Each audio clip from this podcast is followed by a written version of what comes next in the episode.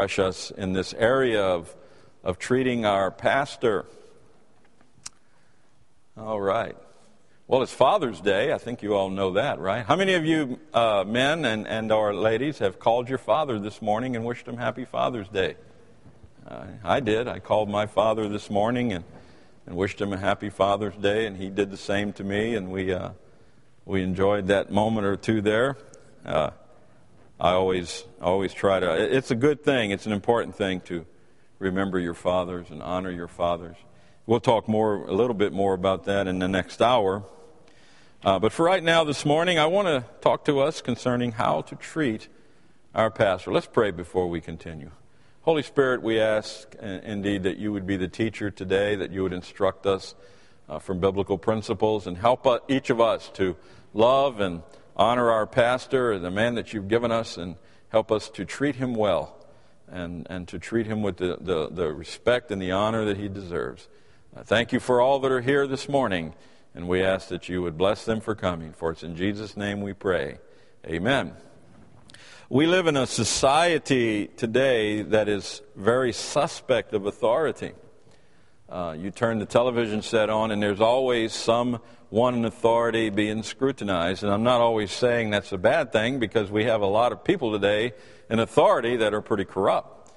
But as a whole, our society doesn't trust authority. We also live in a society that places a higher expectation upon those in authority than we place upon ourselves. Uh, what, what we expect from our leaders, often we don't expect from ourselves. So it, it puts us in somewhat of a difficult position at times uh, and, and, and makes it hard to be equitable with our leaders. In many cases, this philosophy has crept into our churches across America, and many times in, in many churches, uh, pastors come under great scrutiny and and certainly we should, uh, uh, we should know the man of God, and we should, we should make sure that the man of God is, is living his life according to uh, principles found in Scripture. But certainly um, we should not um, bypass those same expectations upon ourselves. But it, I have observed in the, in the past 30 years of ministry that the majority of professing Christians have developed uh, this attitude toward their pastor. Uh, now, it's, it's very important for us to remember uh, that a, a, pastor has some very unique characteristics. Uh, he is a man, yes, but he is a man that has been called by God to the work that he does. In Acts chapter 13 and verse 2, we read, As they ministered to the Lord and fasted, the Holy Ghost said, Separate me Barnabas and Saul for the work whereunto I have called them. So we see that pastors are men who have been called by God. They have been called into their office. They have been chosen by the Lord to, to conduct that ministry and to do that work. So they're unique in that. The pastor is a man that has been equipped by God. Not only has he been called by God, but he's been equipped by God to do his work. In Ephesians chapter 4, verses 11 and 12, we read, And he gave some apostles, and some prophets, and some evangelists, and some pastors and teachers for the perfecting of the saints, for the work of the ministry, for the edifying of the body of Christ. So we see from what Paul tells us here that the pastor is a man who has been equipped by the Lord. And I can tell you, I've, I've worked alongside of pastors for 30 years. And I can tell you that the work of the pastor, it is not for the common man. Uh, the average man could not, could not handle sitting in the seat of a pastor for 30 days, let alone 30 years. So a pastor is a very unique individual. He's a man that God has called. We saw that in the calling of, of, of uh, Barnabas and Paul. He's a man that's been equipped, as Ephesians tells us. He's, he's, been, he's been outfitted by the Lord for the work of the ministry. So we see that the pastor, while he is a man just as you and I, he is also sanctified by God for this special work that he does. Therefore, it, it would seem logical to me that the pastor is someone that should be treated with a level of respect above those that are around us. Everybody tries to respect the president, right?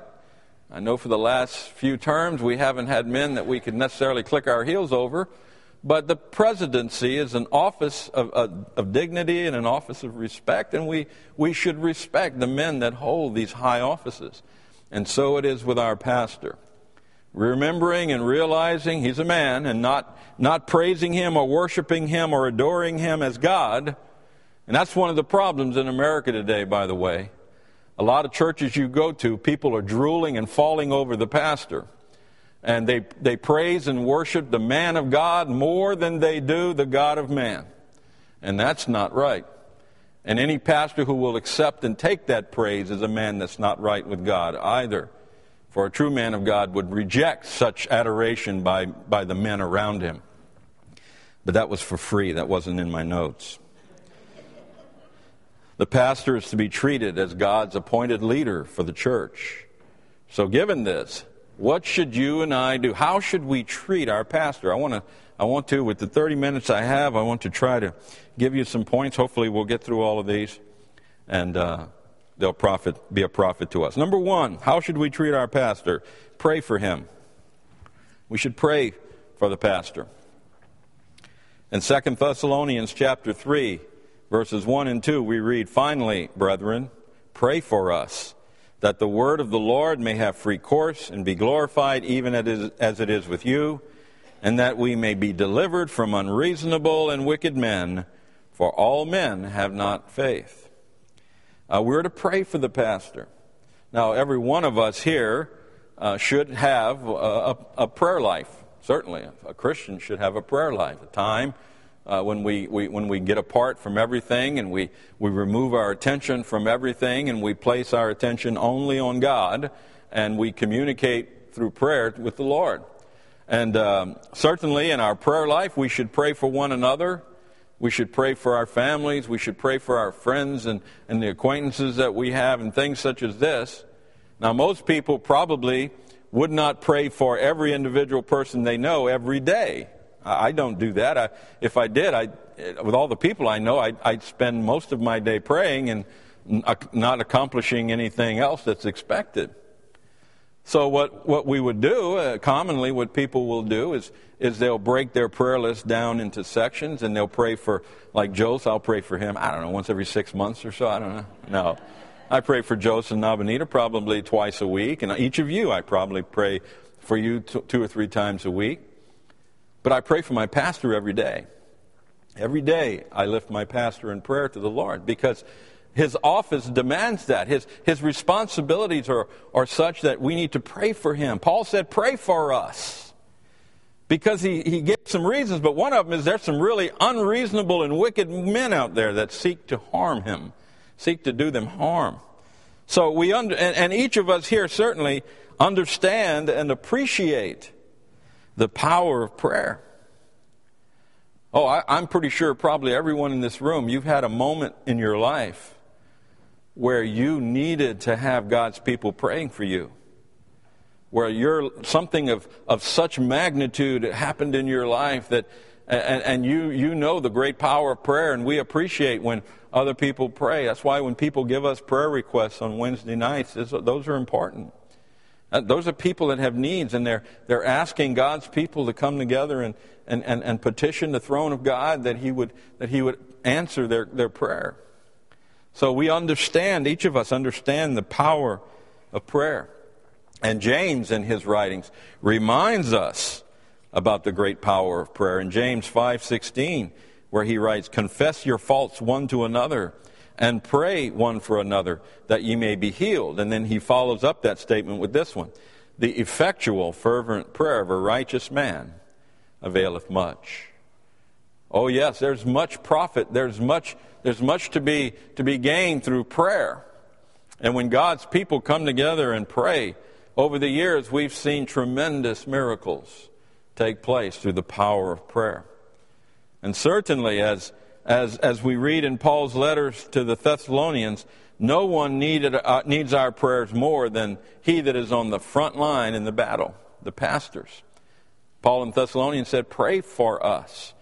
Pray for us. And, and the men of God, uh, pastors, need prayer. So pray for your pastor every day. Let me give you some thoughts about things we should pray for for our pastor. First, we should pray for his health. Pray for the health of our pastor.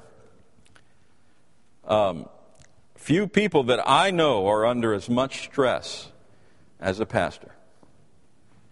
Um, matter of fact, let's turn in our Bibles to 2 Corinthians chapter 11. If you will, please turn with me to 2 Corinthians chapter number 11. And I'll begin reading at verse 23, and you can read along with me silently. 2 Corinthians chapter 11, beginning at verse 23. Paul writes here Are they ministers of Christ? I speak as a fool, I am more. In labors, more abundant. In stripes, above measure. And he's not talking about wearing striped clothing here, he's talking about beatings. In prisons, more frequent. In deaths, oft. Of the Jews, five times received I forty stripes, save one. Thrice was I beaten with rods. Once was I stoned. Thrice I suffered shipwreck. A night and a day I have been in the deep.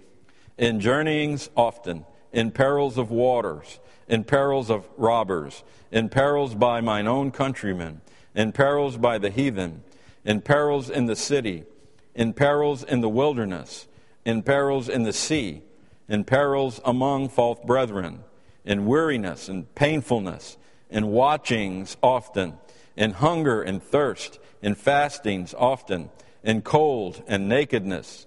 Besides those things that are without, that which cometh upon me daily, the care of all the churches. Who is weak, and I am not weak? Who is offended, and I burn not? Here in this passage of Scripture, we, we see Paul uh, talking about the great stress and the great, the, uh, the, the great suffering that he faces every day. And one may say, oh, well, that was the Apostle Paul, and, you know, the pastors today, they got it made. It's, it's, it's a cakewalk, and, you know, they have nice big air conditioned offices and all these other things. But if you were to sit in the seat of a pastor for, for one week and deal with the many issues that he must deal with, and, and, and not only the issues of the church, but remember, he has a family too. Huh? How many of you husbands here, honestly, how many of you husbands spend a reasonable amount of, a reasonable amount of time worrying about your family? Huh? How many of you do that? Uh, sure, we do, right? We worry about our family. I worry about my family. My, my children are all grown, but I still worry about them. And, and, and uh, we worry about our finances, don't we? Those bills come in, and, and our checkbook is like a basketball, it's bouncing all over the house. Huh? And we worry, don't we? Well, can you imagine? A, a pastor has all of those worries. Plus, he has, he has the worry of sitting behind his desk with, and counseling with people that have marital issues, people that have, have, have illnesses, serious illnesses, people that are in distress. And, these, and, and people come to him and, and, and they open their heart to him and they lay their burdens on him. And he, as a pastor, he accepts those burdens and he carries them with him. Uh, and that's stressful. My doctor once told me, You need to learn to relieve, relieve stress. And I told her, I said, In my line of work, that's impossible. I'm a school teacher. There is no such thing as non stressful days in school. Um, but, but we must pray. We must pray that our pastor will be spared these things as much as possible. And most certainly, uh, we do not want to be the cause of any of his stress or suffering. We should strive to pray that God will help us to be a blessing to our pastor and not a burden to him. So pray for his health. Then, secondly, letter B, pray for his safety. Pray for his safety. We read just a, a, a moment ago about uh, Paul taking the beatings and being in peril, he said, by mine own countrymen. But just a little further down uh, in 2 Corinthians chapter 11, if you're still there, look at verse 32. Here he says, In Damascus, the governor under uh, Aretas, the king, kept the city of Dam- Damascenes with a garrison, desires to apprehend me. And through a window in a basket was I let down by the wall and escaped his hands. Um, Paul barely escaped with his life. They wanted to imprison him, they wanted to destroy him. Uh, and, and he barely escaped. We need to pray for the safety of the pastor. We need to pray for his safety. I, I, I worry often about, about uh, men who stand in pulpits and preach truth. They develop enemies, they develop people that hate them. And, and sometimes I often pray that God will keep our pastor safe from, from those men who would seek to do him harm. Uh, and, and that is important. You'd say, well, we live in America. Those kind of things don't happen. Really. Go home this afternoon and, and do a Google search on violence against pastors and, and see how much material will pop up. You'd be amazed. Uh, men of God are hated. And they're hated because they're not, we're not of the world. That's why Christians are hated. We're not of the world. Jesus said, If you were of the world, the world would love you. But you are not of the world, therefore the world loved you not. And, and we must pray for the safety of, of the man of God. And this is something a lot of people overlook in their prayers for the pastor uh, about his safety. We, we, we, we worry about our own well being, but we need to worry about his as well. Then, thirdly, letter C, pray for his family. Pray for the pastor's family. Pray for his wife and his children. Uh, and by the way, those of you who have small children, um, don't be unfair with the pastor's family.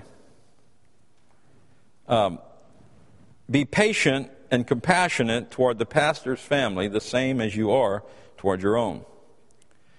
Um, you know, a pastor's family didn't vote on being a pastor's family. You know that? Now, if, if a pastor is young enough and he marries before he, he, he enters into the pastorate, his wife married him knowing he was going to be a pastor, that's, that's fine. Uh, but certainly, uh, they didn't have communication with their children before they were born and said, "Now look, uh, we're you know we're a pastor's family here, so you may not want to be born into this family." no, no, no, no, no. It's not that way. When people in the ministry, often their children had, had no vote in the thing. They just grew up that way. They, were forced to grow up that way. So we need to, we need to learn to be, be patient. Don't walk around saying, Boy, did you see the way the pastor's daughter came dressed to church today? Wasn't that horrible? Listen, be, be patient and compassionate. The, uh, they're individual people just like, just like you are. And, and it was not necessarily their choice to be in the pastor's family. And they're doing the best that they can, I'm sure, to honor their father and, and, and, and maintain their individuality throughout their lives. How many of you realize and understand children are just little devils in an angel suit? Hmm? You don't you understand that? You know, the Bible says that there's, that there's uh, um, evil in the heart of a child but a baseball bat will beat it out, right? No, a rod of correction, instead. The rod of reproof will drive it from them. So, so be patient. Now, fortunately, in our case, our pastor doesn't have little children, but he has adult children. And, and, and you know, don't be hasty to judge the pastor against what his adult children say or do. So pray for his, pa- his family. By the way, how would you like it, all of you men here, how would you like it if your job stability depended upon how your family behaves? How would you like that, huh? How would you like it if your boss called you in tomorrow morning and said, Listen, uh, I saw something your daughter posted on Facebook. And, buddy, let me tell you, you straighten this up or you're out of here. Hmm. Would you like that? Uh, and, and you know, we have to be careful because, boy, we're so fast to be judgmental of those in authority. But rarely does that finger of, of judgment point back at us. So pray for his family. Then, fourthly, pray for his ministry. Pray for his ministry. Paul stated that earlier, that the, that the gospel would have free course, that, that they would be, uh, pray that he would be delivered from unreasonable men. Pray for the ministry of the pastor. Pray for the ministry of Berean Baptist Church. By the way, the success of your pastor's ministry directly benefits each of us. Did you realize that? If the pastor's ministry is, is profitable and successful and, and is being blessed by the Lord, guess what? we're all part of that, that church and we all get blessed with it. If a pastor's ministry fails and, and if, if things are, are not the way they should be within the church, guess who pays for it? We do. So, in essence, when we pray for the pastor and his work, we're praying for our own blessings as well. So, think about it that way. And remember to pray for the pastor, uh, pray for his ministry. So, pray for his health, pray for his safety, pray for his family and pray for his ministry. But not only are we to pray for our pastor, but number two, uh, how should we treat our pastor? We should provide for his needs. We should provide for his needs. In 1 Timothy chapter 5, Paul writing to Timothy writes this that the elders that rule well be counted worthy of double honor, especially they who labor in the word and doctrine, and that's that's your pastor. For the scripture saith, Thou shalt not muzzle the ox that treadeth out the corn, and the laborer is worthy of his reward. Now, what this scripture has is a picture of, of, of a man who's, who's treading out his corn. And, and what that basically is, is he's, he's driving his, his, his oxen through his cornfield uh, with, with the reapers, and, and these reapers are reaping the corn. And you, what he's saying here is that that ox is worthy of his labor. So don't put a muzzle on him so that he can't reach down there and grab an ear of corn and chomp on it while he's working. Be, be, be compassionate and considerate to your ox. Now, if we're going to be kind to our ox, what about to our pastors? I am so thankful, though, that in, in this area, it's not an issue here at Berea, and I'm so thankful that our deacon board and and, and the, the good people in our church are, are happy to, to take care of our pastor um, and see to his needs as effectively as, as we possibly can. I'm very thankful for the way in which our church provides for the needs of the pastor. Uh, however, there are many churches in America that do not do so.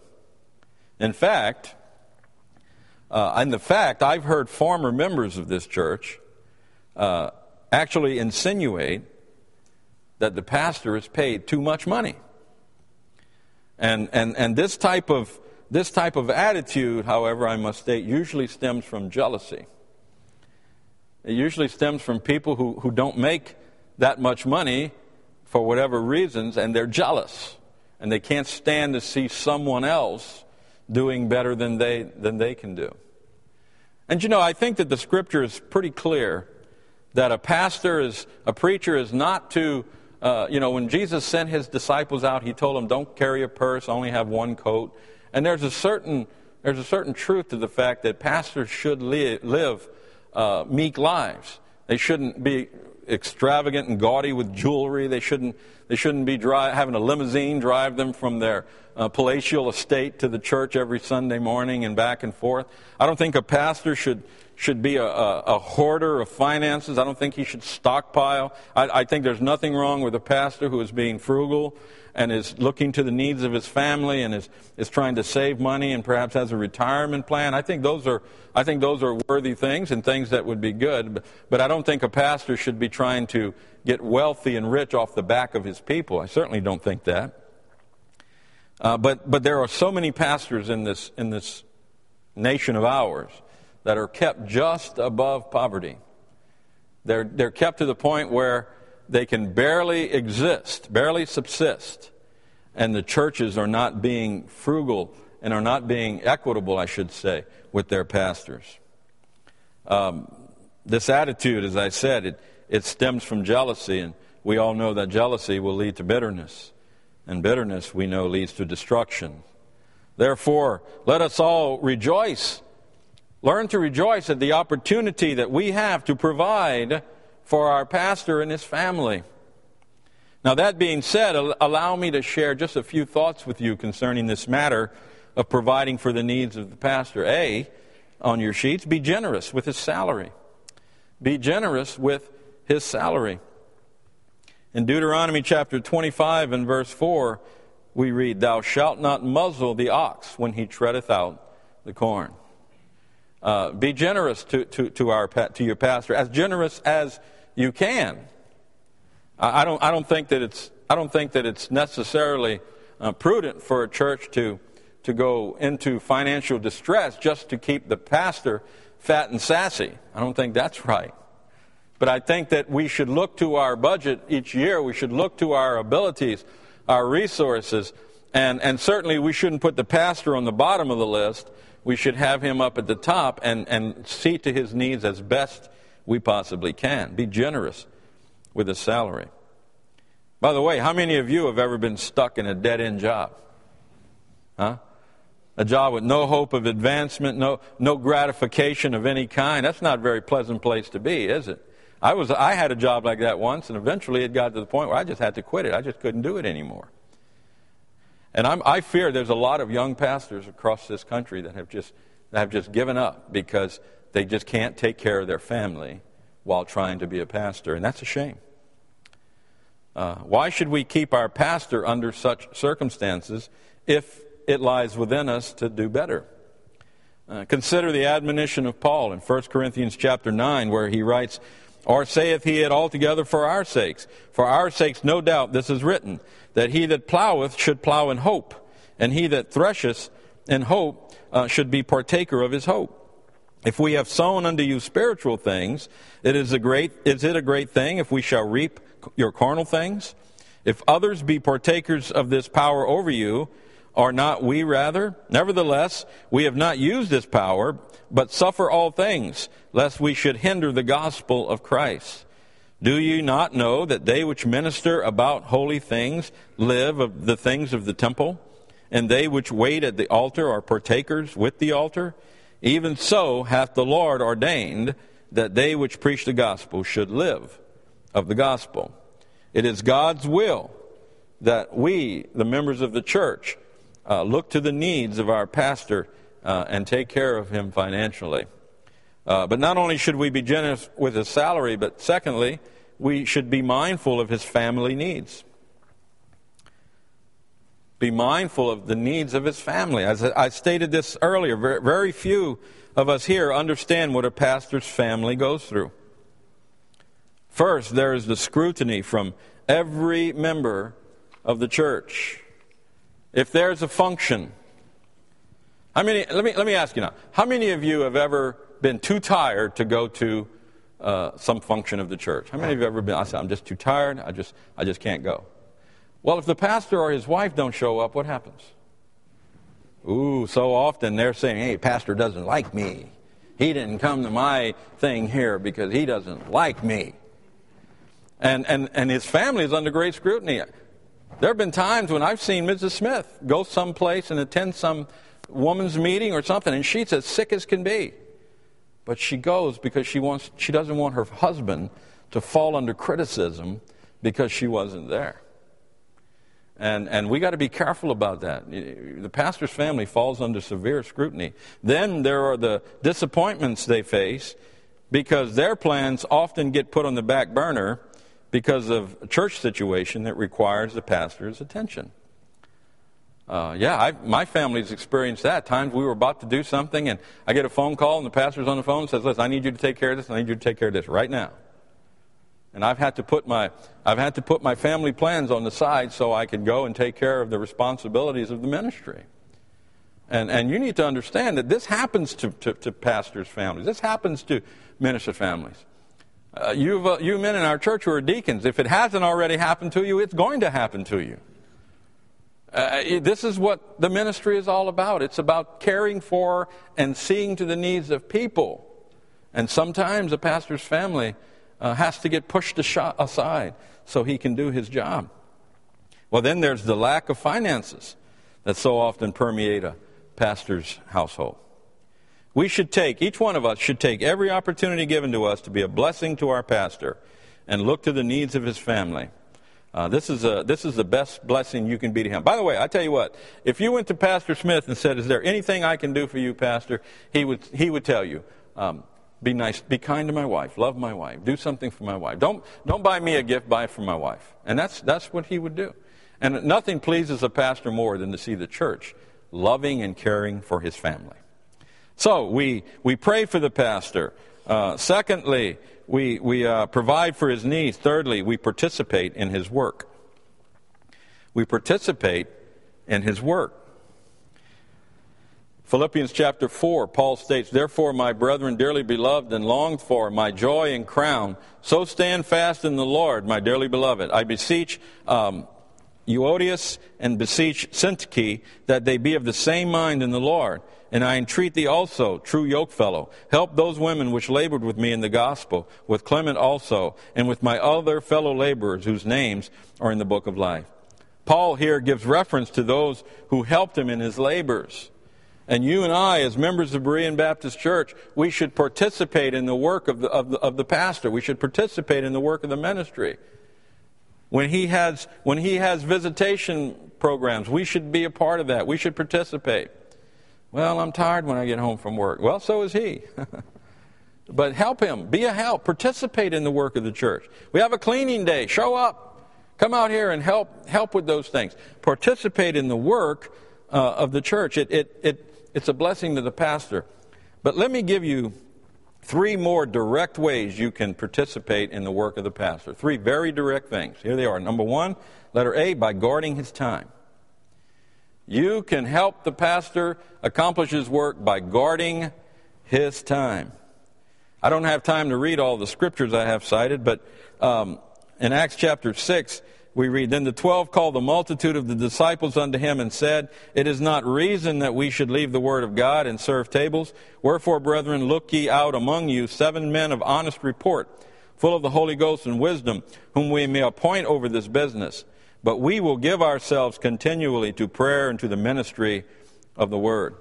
Um, there are two ways that you and I can guard the pastor's time. First, by taking on the tasks that we can. Now, there, there are some things that the pastor himself has to do. We can't do them for him. But there are some things that he has to do that we could do. So we, we should go to him and we should say, Pastor, what can I do for you?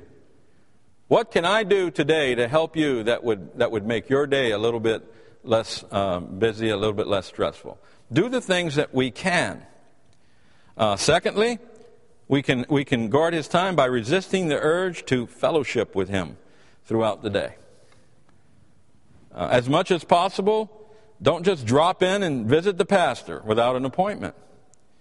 Uh, and resist the desire to pick up the phone and call him up and say, Hey, Pastor, what you doing?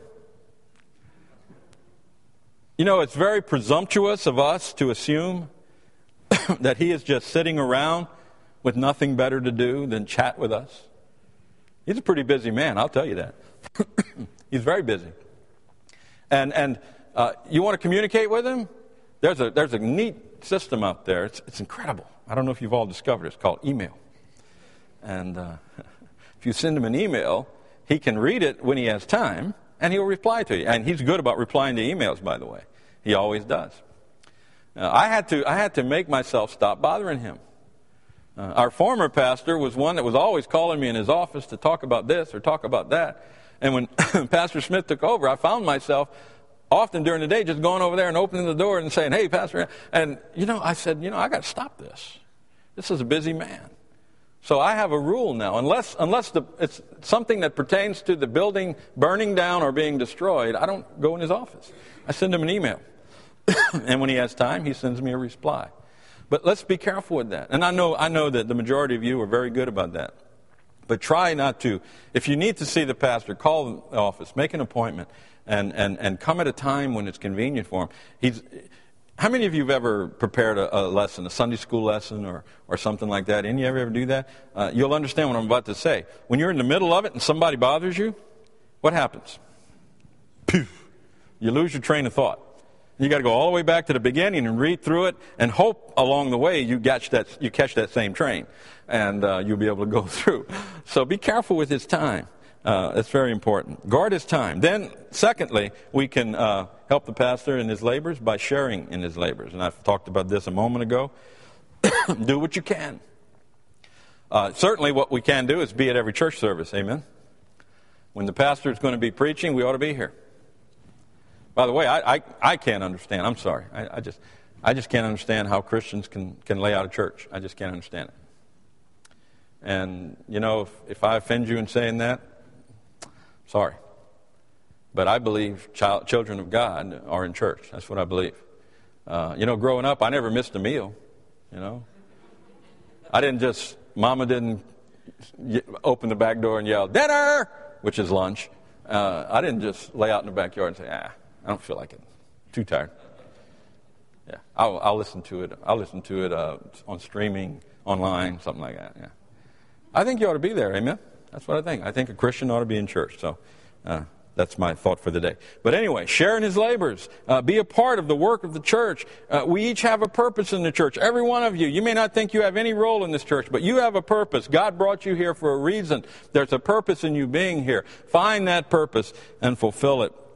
Uh, so guard his time, share in his labors. And then letter C, we can help him by promoting our church by promoting our church. And real quickly, I'm going to give you three ways you can promote your church. One, through your personal testimony. I don't think these are on your study sheet, so you might want to jot them down. By your personal testimony, you can promote Berean Baptist Church. If people know you're a member of this church, you, prayerfully, hopefully, you have a good testimony and you, you, you give this church a good name. Secondly, by your deliberate witness, by literally going out and seeking uh, people and asking them if they're Christians. And you can promote your church, thirdly, by your faithful commitment by our faithful commitment. Uh, and then, lastly, this morning, number four, uh, how to treat our pastor, honor his position. Honor his position. Um, in Hebrews chapter 13, we read, Obey them that have the rule over you, and submit yourselves, for they watch for your souls as they that must give account, that they may do it with joy and not with grief, for that is unprofitable for you. I think the best example we have in Scripture uh, concerning this matter of honoring the position is David. And I don't have time to turn to 2 Samuel and read it, but in 2 Samuel uh, chapter 26, oh, I'm sorry, 1 Samuel chapter 26, David stated, I will not raise my hand against God's anointed. David refused to kill King Saul when he had opportunity because King Saul was God's anointed man. And David would not do any harm to Saul. He ran from Saul. He fled from Saul so that he would not have to do anything to hurt the man of God. So we should remember that. Now let me let me share these thoughts with you in closing. Three things. Uh, number one, do not speak out against your pastor. Do not speak out against your pastor. If you have an opinion, if you have something to say, keep it to yourself. If if you get upset with the pastor, if he says something you don't like, if, if, if something happens and you don't like it, uh, the best thing to do is go, go away in private, get on your knees, and beg God to take that away from you because you do not want to speak out against the pastor, against the man of God. Do not speak out against your pastor. Number two, do not listen to criticism about your pastor. It's real simple, just don't do it. Um, people don't criticize the pastor to me because I won't let them. If, if you and I are driving down the highway and you start criticizing the pastor, somebody's getting out of the car. If it's my car, it's you. If it's your car, it's me. Don't listen to criticism about the pastor. Um, I don't have time to read it, but um, in the book of Numbers, um, Aaron and Miriam were speaking out against Moses. How many of you know that story? And Miriam developed leprosy. God struck her down with leprosy. And, and God does not take well when we criticize and speak evil against his man. So don't speak evil yourself and don't listen to it. And then, number three, and I'll close with this for your children's sake, always address the pastor with a title of respect. You know, Pastor Smith, before he became Pastor Smith, was, was Mark. And one of the hardest things for me to do when he became pastor was to stop calling him Mark and start calling him pastor. But I made myself do it because he's a pastor and he deserves that respect. We voted him in as pastor, then let's respect him. Some people say, well, you know, I've known him, I've known him as Mark longer than I know him as pastor. I don't care. I don't care. Show him some respect. For your children's sake, show him your, some respect. Imagine if you walked into the a military base and you walked up to the general and his name was Joe, and you walked up, hey, Joe, and you're a private. You'll be the lowest private possible, I can promise you that. You better say, sir, you better, you better salute him. You better show him extreme respect. By the way, that's a court martial offense to disrespect an officer. We ought to be, you know what, that'd be a great thing to bring in the church. We're court martial people that don't show respect to the pastor. Show him some respect. Pastor. Always make your children call him pastor. Uh, show some respect to the man of God. How do we treat our pastor? We have a wonderful pastor. But if we don't treat him right, God might just take him away and give us what we deserve. So you better be careful. All right, folks, that's it. I went over time.